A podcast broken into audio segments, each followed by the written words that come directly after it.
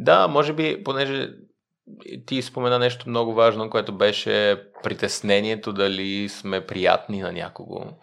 А, това, о, освен, че е безпочвено притеснение, а, нали, въпросът е, може би можем да се попитаме или препоръчваме на всеки, който има такова притеснение, да си направи просто един списък с неща, които прави, в смисъл неща, които е, които има и които, а, които може да прави.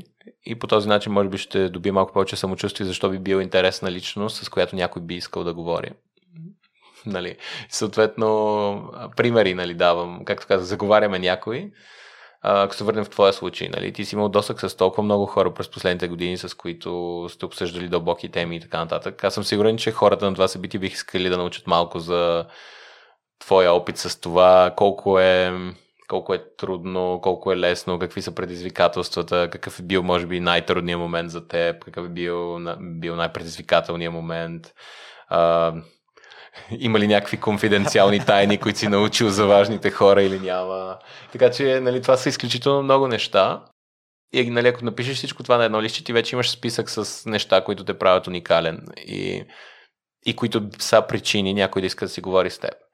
Сега вече въпрос е, има ли възможност другия човек да не иска да общува? В смисъл, тъй като това общо взето зависи и от а, обноските на другия човек. Тоест, а, аз, за съжаление, трябва да, да се оплача, че, да кажем, на други места и в други държави съм срещал хора, които а, са малко по...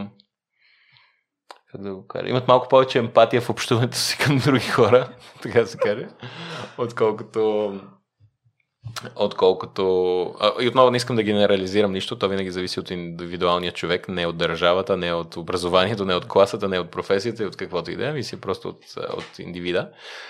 А, но от тази гледна точка, ако някой определено не иска да общува или не иска да или на нас не ни се струва, че е приятен разговор, винаги можем и да прекратим разговора и дори да се извиним за безпокойствието. И просто да намерим друг. В смисъл, в една откриване на книга с 50 души съм сигурен, че ще има поне един, с който да може да си говорим до края на вечерта.